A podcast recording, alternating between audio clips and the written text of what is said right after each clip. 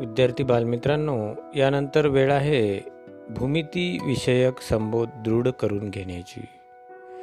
नियमितपणे ही मालिका तुम्ही ऐकत आहात आणि या कार्यक्रमाची निर्मिती आणि सादरीकरण आहे सुरेखाताई ब्रह्मदेव हागे उपक्रमशील अध्यापिका पंचायत समिती तेल्हारा यांची.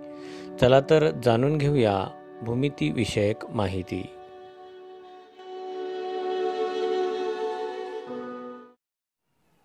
गुड मॉर्निंग बालमित्रांनो. मी सुरेखा टीचर आपल्या लाडक्या शैक्षणिक रेडिओ खंडाळा वाहिनीवर सर्व श्रोत्यांचे सहर्ष स्वागत करते. आज भूमिती मूलभूत संबोध यामधील पुढील भाग आपण जाणून घेऊ. त्याआधी कालचा स्वाध्याय. मुलांनो रेषेचे प्रकार दोऱ्याच्या माध्यमातून करून बघितले का? तुम्ही बघितले असतीलच कारण तुम्ही हुशार मुले आहात. चला तर मग आजच्या तिसऱ्या भागात समजून घेऊया रेषाखंड त्याला इंग्लिशमध्ये म्हणतात सेगमेंट मुलांनो त्याआधी मी तुम्हाला एक छोटीशी गोष्ट सांगणार आहे. विश्व अनंत आहे.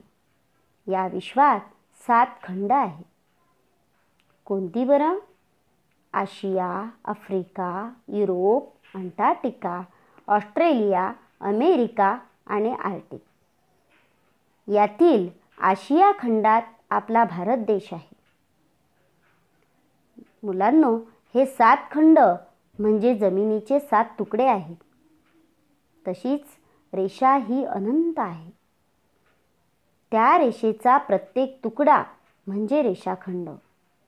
त्या रेषाखंडाला आज आपण जाणून घेऊया. रेषाखंड हा रेषेचाच एक प्रकार आहे. खंड म्हणजे तुकडा. आणि रेषेवरील दोन अंत्यबिंदू जोडणारा भाग म्हणजेच रेषाखंड. मुलांनो मी फळ्यावर स्केलपट्टीच्या सहाय्याने पाच सेंटीमीटर अंतरावर दोन बिंदू घेतले. बिंदू ए व बिंदू बी. त्या बिंदूंना सरळ रेषेने जोडले. हा झाला रेषाखंड. रेषाखंडाचे वाचन रेषाखंड ए बी किंवा रेषाखंड बी ए असे दोन्ही बाजूंनी करता येते. रेषाखंडावरील बिंदू ए बी हे अंत्यबिंदू आहेत कारण रेषाखंडाचा विस्तार करता येत नाही. रेषाखंडावर एकापेक्षा अनेक बिंदू काढता येतात. अशा रेषेला एकरेषीय बिंदू असं म्हणतात.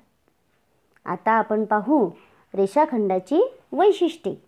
नंबर एक रेषाखंडाला आरंभबिंदू नसतो. नंबर दोन रेषाखंड मर्यादित असतो. म्हणून त्याला बाणाची टोके नसतात. नंबर तीन रेषाखंडाची लांबी मोजता येते. तर मुलांनो समजलं का तुम्हाला रेषाखंड? चला आता लिहा आजचा स्वाध्याय. मुलांनो स्केलपट्टीच्या सहाय्याने चार सेंटीमीटर लांबीचा रेषाखंड काढा व त्याच्या बिंदूंना नावे द्या. चला भेटूया भूमितीच्या नवीन संबोधासह. नमस्कार!